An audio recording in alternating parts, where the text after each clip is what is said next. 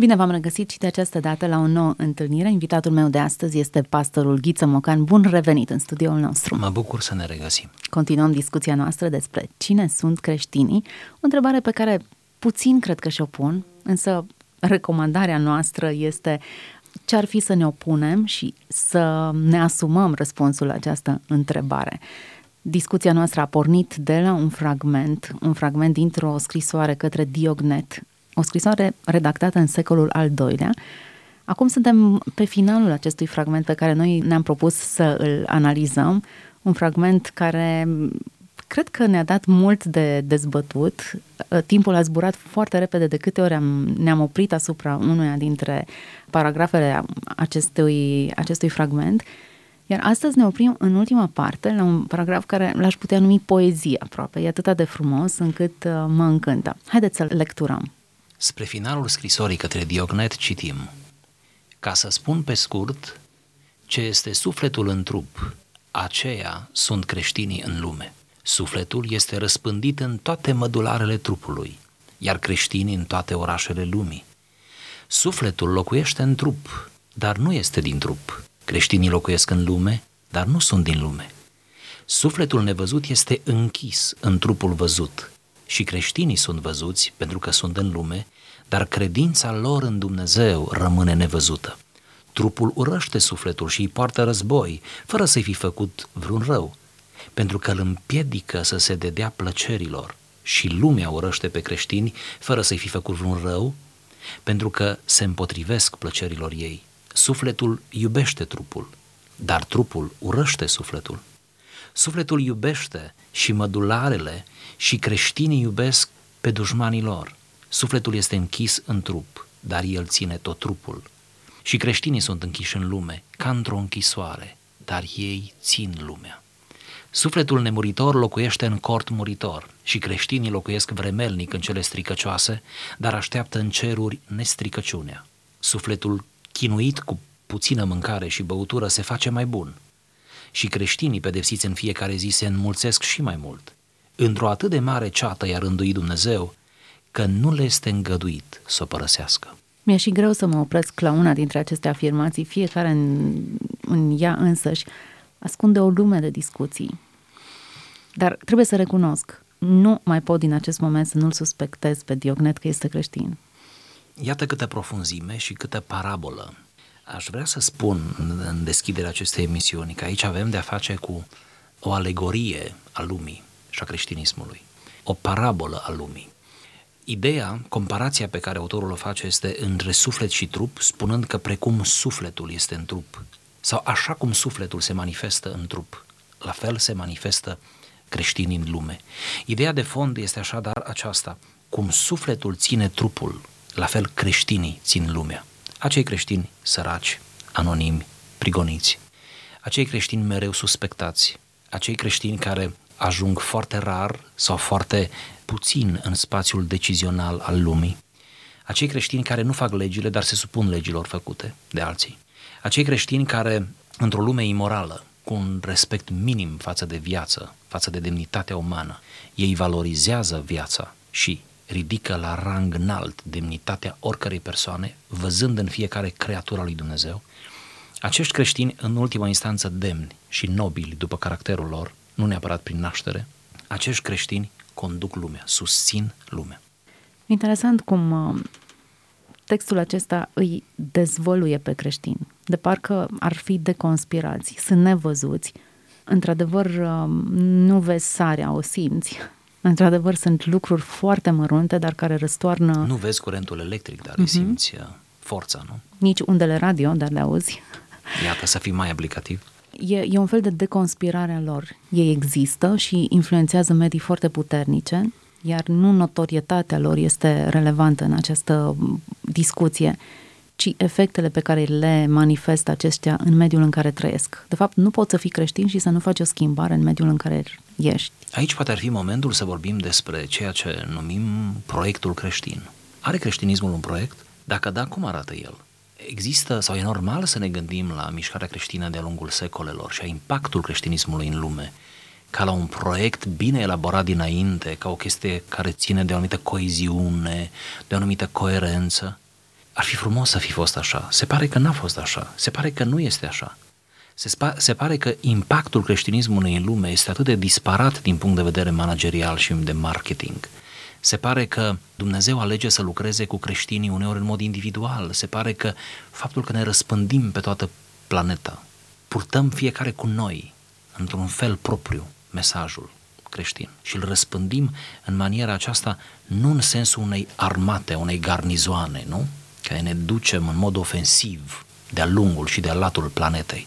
Se pare că nu în felul acesta Dumnezeu a gândit influența noastră ca și creștini în lume, ci în concretul vieții, în naturalul vieții. Mă bucur să pot să spun asta, pentru că uneori putem cădea chiar noi creștini și mai ales evanghelicii în epoca aceasta atât de deschisă, nu? Cu atâta internet, cu atâta tehnologie, cu atâtea pârghii pe care le avem la îndemână, putem cădea într-o ușoară iluzie, ca și cum acum ar trebui să ne adunăm forțele și să ne unim cu toții ca o armată puternică și să mergem toți în aceeași direcție, și de aici nu rezultă numai durere și frustrare, pentru că nu poți adune atâția oameni, atâția creștini, și să-i conduci spre aceleași țeluri și să-i faci să gândească la fel, și după ce îi face, de fapt ar fi ceva omogen și suspect în ultima instanță. Și se pare că trebuie să ne îndemnăm unii pe alții, să ne ajutăm unii pe alții, să ne oferim unul altuia argumente și resurse, ca fiecare să-și depună mărturia acolo unde se află el. Că în loc să ne adunăm într-un loc și să mărșăluim, nu știu, de-a lungul țării, de-a lungul, da? Sau să credem într-o acțiune de felul acesta, care ar putea să pară destul de formală, mai bine să ne răspândim prin școli, că oricum mergem să studiem, nu? Ideea răspândirii nu ne aparține. Mântuitorul însuși ne-a trimis. Absolut. Mai mult decât atât, el vorbea de Evanghelia care ajunge până la marginile lumii. Iată că în viziunea autorului acestui fragment, creștinii sunt răspândiți în toate orașele lumii. Deja au ajuns. Suntem în secolul II. Spune că așa cum sufletul este răspândit în toate mădularele corpului, creștinii au ajuns în toate orașele lumii. Deci este o victorie. Dar vedeți, au ajuns nu în urma unei acțiuni, cum să vă spun, coerente sub aspect managerial. De fapt, citești Fapte 8 și îți dai seama că primele evangelizări în afara Ierusalimului au avut loc din cauza prigoanei. Deci iată, nu a fost o viziune, nu a fost un proiect în spate.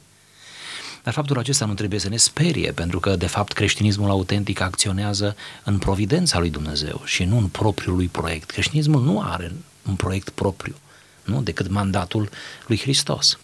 E interesantă în dezbaterea aceasta felul în care se raportează la lucrurile văzute și nevăzute din conduita unui creștin. Spunea, creștinii sunt văzuți pentru că sunt în lume, dar credința lor în Dumnezeu rămâne nevăzută. E ceva privat acolo, ceva ce ține de asta ascuns în odăiță. Îmi place sublinierea autorului. Sau am putea spune ceva tainic.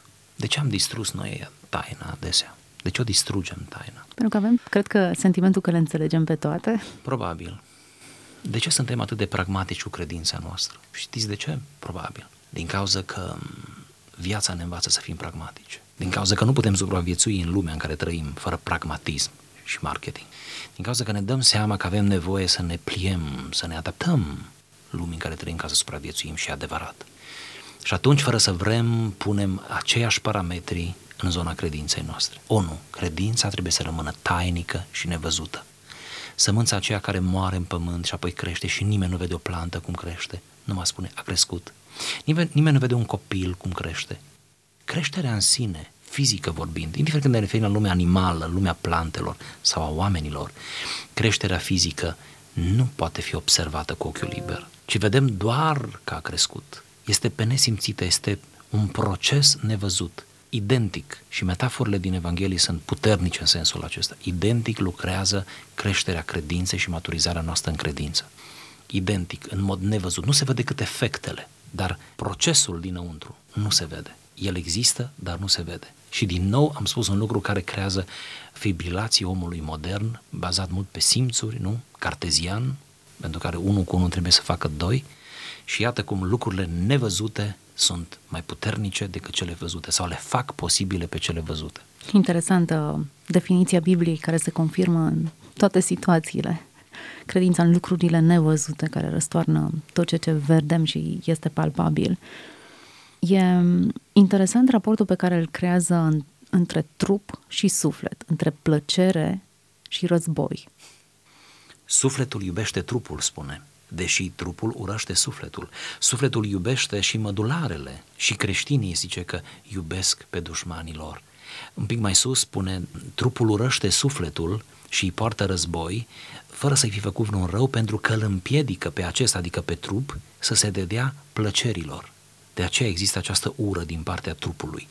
Aici autorul surprinde, de fapt, bătălia credinței, în fond, pentru că impulsurile noastre și tendința noastră spre păcat se manifestă, în bună măsură, la nivelul acesta al trupului, al mădularelor. Adesea mădularele sunt puse în discuție de Apostolul Pavel când spune: nu vă mai dați mădularele voastre păcatului, ci dați-le neprihănirii, adică ce faceți cu mădularele voastre? Acolo nu e vorba de organe doar, de organele fizice ale omului, ci e vorba de potențialul acelor organe, nu? De păcatul latent, de impulsuri, nu? De instincte. Ei bine, războiul acesta pe care trupul îl declanșează sufletului este văzut aici ca un război fără miză, adică cum sufletul nu urăște trupul, îl iubește. Sufletul îi vrea binele, mai ales sufletul care e răscumpărat de Hristos, care este deja oarecum imersat în poruncile lui Dumnezeu, care se străduiește, nu? Viața sufletului este întreținută de cuvânt, de participarea la cina Domnului, la participarea la părtășia frățească. Își adună sufletul resurse tocmai ca să-i facă bine trupului și pe când se străduiește să-i facă bine, să-l așeze în sfârșit pe drum, trupul se războiește și creează această tensiune între Duhul lui Dumnezeu, care conduce sufletul și conștiința, și firea pământească, nu? Care este acel element, acel sarx din grecește, cel principiu al păcatului, al răului pe care îl moștenim de la Adam încoace. Foarte bine subliniază, nu? Trupul este într-un continuu război cu sufletul, este care pe care. La creștinii adevărați învinge sufletul, chiar dacă în urma unei bătălii, uneori sângeroase. Felul în care ne gestionăm plăcerile reflectă de multe ori religia noastră. Nu neapărat mă gândesc acum la hedonism, ci la modul în care reușim să ne controlăm instinctele și să le administrăm în așa fel încât ele să îl slujească pe Dumnezeu, să-l onoreze, să slujească sufletului și nu să îl deterioreze, să-l deformeze. Cred și eu, și este în spiritul acestui text și mai ales în spiritul Scripturii, că trebuie să avem o predispoziție spre asceză. Nu spun prin asta că trebuie să devenim călugări, să nu fiu greșit înțeles. Dar o predispoziție ascetică trebuie să avem. Nu există creștinism autentic fără predispoziție ascetică. Și aici nu mă refer la păcate grosolane, nu mă refer la păcate sexuale, nu, ci mă refer la lucruri mult mai uzuale, să spun așa, da? Dacă o anumită plăcere, un moft al tău, plăcerea de a, nu știu, de a servi ceva, de a mânca ceva, de a, plăcerea gustului, sau de a fi undeva, sau de a face ceva, sau un hobby, sau, bun, faptul că uneori ești limitat de împrejurări, sau de cineva, sau de reavoință, sau pot fi multe cazuri, faptul că n-ajungi la plăcerea aceea, repet, nu mă refer la plăcerea sexuală nepermisă, nu, ci la plăceri cotidiene. Cum reacționezi atunci? Atunci te vezi că de creștin ești. Te bosunfli, strici ziua, nu? Strici relațiile, te impui sau cedezi, nu? Sau cedezi. Cedezi în favoarea celuilalt sau cedezi uneori în favoarea ignoranței celuilalt, poate a răutății celuilalt, deși o suspectezi, o observi într-un fel. Nu-ți faci totul pentru plăcerile tale, ci uneori pur și simplu cedezi în folosul altuia. De fapt, Apostolul Pavel îi învăța adesea pe creștini scriindu-le să nu căutați numai foloasele voastre, ceea ce este absolut natural, ci căutați și folosul altuia. Dacă sesizezi că într-o împrejurare dată plăcerea ta ar leza pe celălalt, conștiința lui, nu știu, slăbiciunile lui, încredințările lui, reține-te, nu? Reține-te, nu-ți fă tu plăcerea cu orice preț. De-aia spune, trebuie să avem o predispoziție ascetică. Nu este creștin fără predispoziție ascetică. Să renunțe la ale lui. În fond, ce e așa mare pierdere? Dacă ne gândim la scară ultimă, cât a pierdut Hristos venind în lume, nu? La cât a renunțat, nu? Ce înseamnă, de fapt, pogorârea din cer a lui Dumnezeu prin întrupare, nu? Ce înseamnă acea chenoză? Renunțare la tot, și-a luat chip de rob pentru noi. Și noi nu suntem în stare uneori să renunțăm la micile noastre plăceri. Să nu uităm că asceza neadministrată cu dragoste sau nepornită din dragoste devine o închisoare și chiar un prilej de mândrie. Sigur, este riscul fariseismului, să fii mai moral decât ceilalți, nu? Să ai anumite standarde și la un moment dat, asta este riscul, să vezi în acele standarde pe Dumnezeu sau să-L confunzi pe Dumnezeu cu acele standarde. Și atunci tu nu mai ai o relație cu o persoană, pentru că Dumnezeu e o persoană. Tu ai o relație cu un sistem etic. Sigur, riscul este enorm. Niciodată Scriptura nu ne invită să avem o o relație cu un sistem etic, chiar dacă Scriptura ne furnizează un sistem etic perfect. Cine spune acesta este mediul, sistemul etic este mediul în care voi continuați relația cu Dumnezeu, nu cu sistemul în sine.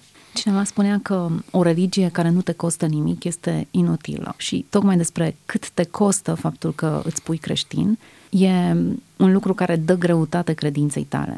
În ultimul paragraf al acestei scrisori spunea: sufletul chinuit cu puțină mâncare și băutură, nu prea ne place această terminologie, se face mai bun. Cum reacționezi în fața suferinței sau care e prețul, miza pe care tu ești dispus să o oferi pentru ceea ce crezi, reflectă foarte mult cât de autentic ești în credința ta. Aici trebuie să luăm în calcul, suntem obligați să luăm în calcul problema suferinței și felul cum suferința pe care Dumnezeu o îngăduie în viața noastră sau suferința, nici n-aș spune pe care Dumnezeu o îngăduie, din nou am folosit un clișeu care fiecare îl înțelege cum vrea, și aș spune suferința care rezultă din deciziile tale. Pentru că există o suferință inerentă vieții de creștin. Suferința care derivă din deciziile tale corecte, dacă vrei biblice, asumate. Cum îți administrezi această suferință? Cum te raportezi la ea? Vezi în ea o corvoadă, vezi în ea o resemnare, te face această suferință apatic, nu e bine. Sau lași ca suferința aceasta să irige credința ta, umblarea ta cu Dumnezeu, să te facă maleabil, să te facă mai bun. Să nu uităm că asupra unora dintre semenii noștri suferința are un impact, a zice, malefic, îi face mai răi. Am văzut oameni săraci. Mă gândesc că ascultătorii noștri au văzut și ei în viața de zi cu zi, am văzut oameni săraci care trăiesc la limită și care au răutate, să te ferească Dumnezeu de răutatea omului sărac, care când te-a prins, te jignește și e în stare să te umilească într-un mod macabru și grobian, să te ferească Dumnezeu de răutatea omului sărac, cum să te ferească Dumnezeu, da? de ignoranța și de disprețul omului neștiutor și ignorant și care nu are aproape nimic în universul lui, care are un univers gol, fad, redus, să te ferească Dumnezeu.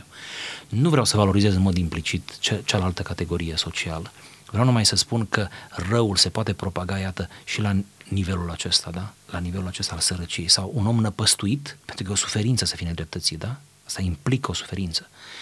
Un om năpăstuit care în loc să-l înțeleagă pe cel nepăstuit, va deveni feroce. Imaginați-vă că o parte din torționarii sistemului comunist, din închisorile comuniste, au fost dintre deținuți. Numai faptul acesta trebuie să ne zguduie acum, că au fost dintre deținuți.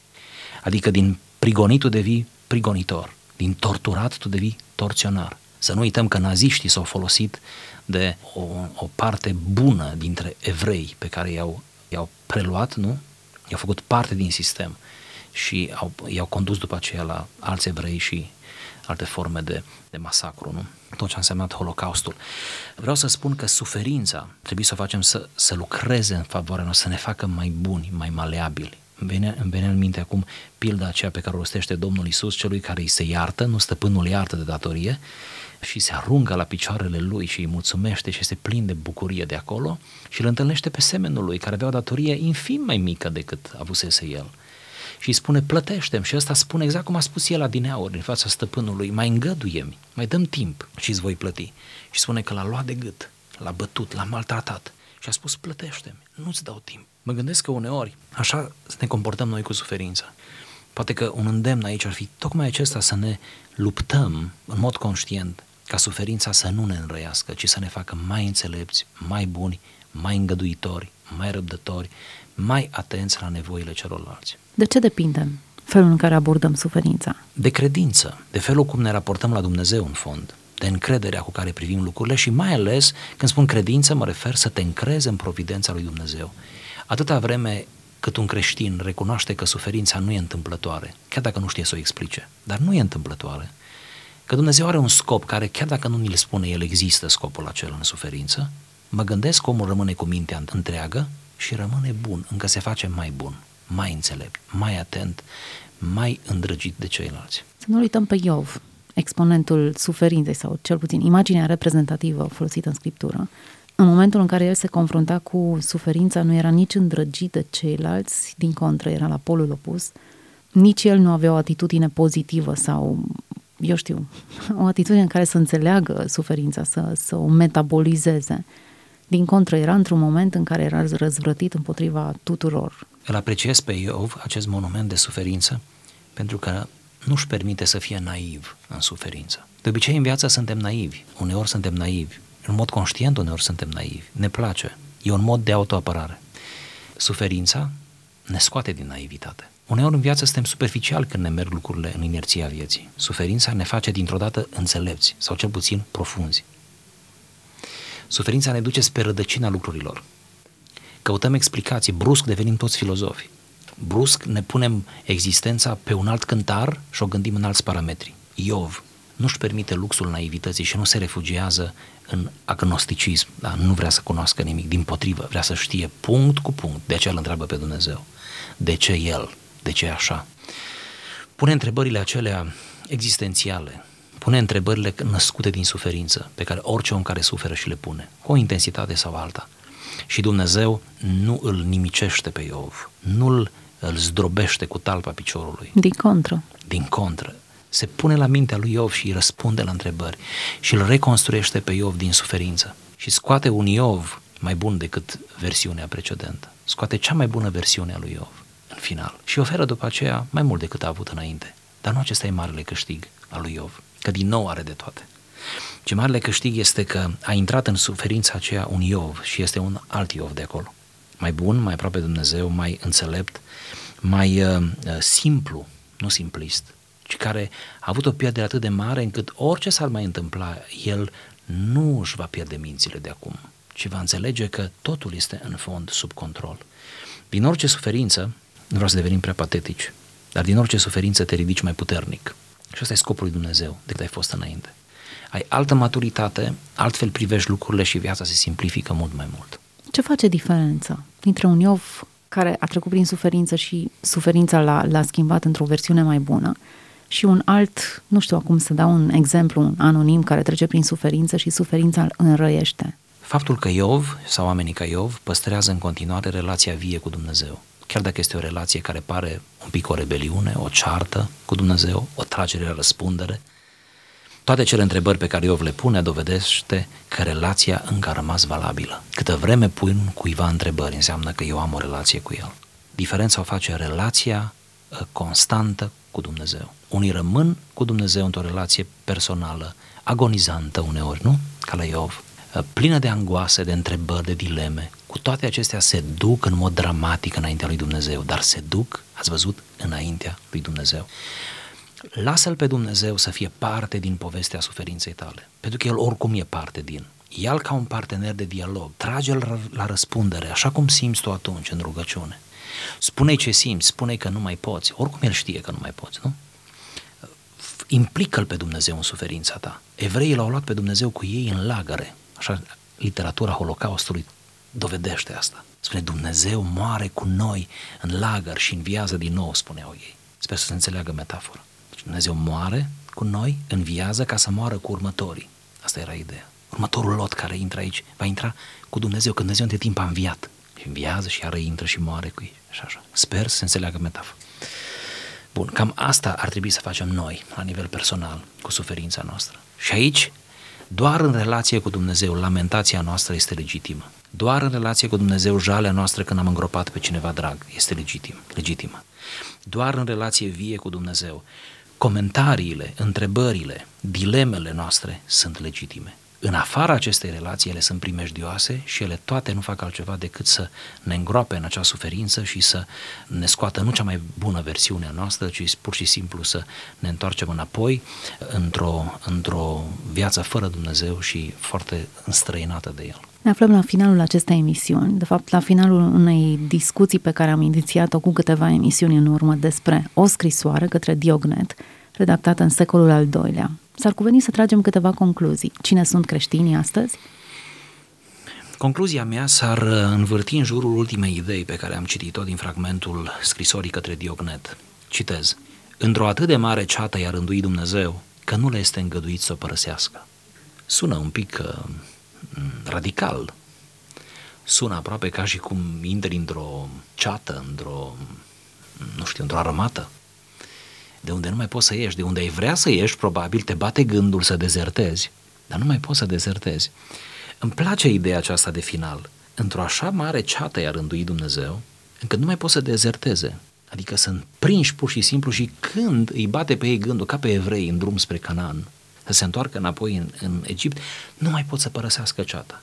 Ceea ce nu e spre binele cetei, ci spre binele lor, în mod individual. Aș formula concluzia în felul următor. În așa fel să ne trăim viața de credință, încât deopotrivă să recunoaștem că Dumnezeu ne rânduie și le-a rânduit pe toate și a rânduit mântuirea noastră în primul rând și că stăm toți sub semnul providenței lui Dumnezeu.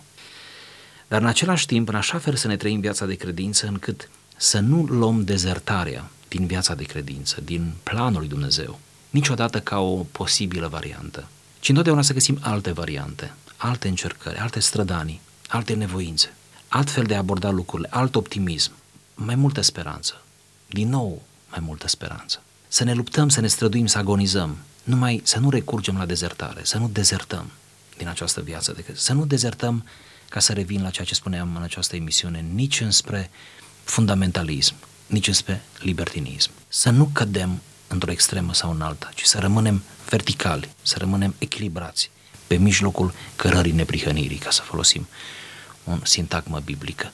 Într-un fel, aceasta ar fi invitația, să rămânem în ceata pe care Dumnezeu a rânduit-o și să nu dezertăm niciodată. Mulțumim pentru această călătorie în istorie, care ne-a dus cu picioarele pe pământ astăzi, în epoca în care trăim. Suntem creștini, identitatea noastră e una care nu poate fi ascunsă și cu care cred că ar trebui să venim în fața oamenilor fără rușine, fără strângeri de inimă, fără complexe absurde și inutile. Hristos ne-a făcut cine suntem și cred că lucrul acesta e o mare binecuvântare pentru lumea în care trăim. Mulțumim foarte mult pastorului Ghiță Mocan pentru prezența în emisiunea noastră. Vă dorim în continuare binecuvântare. Rămâneți cu noi!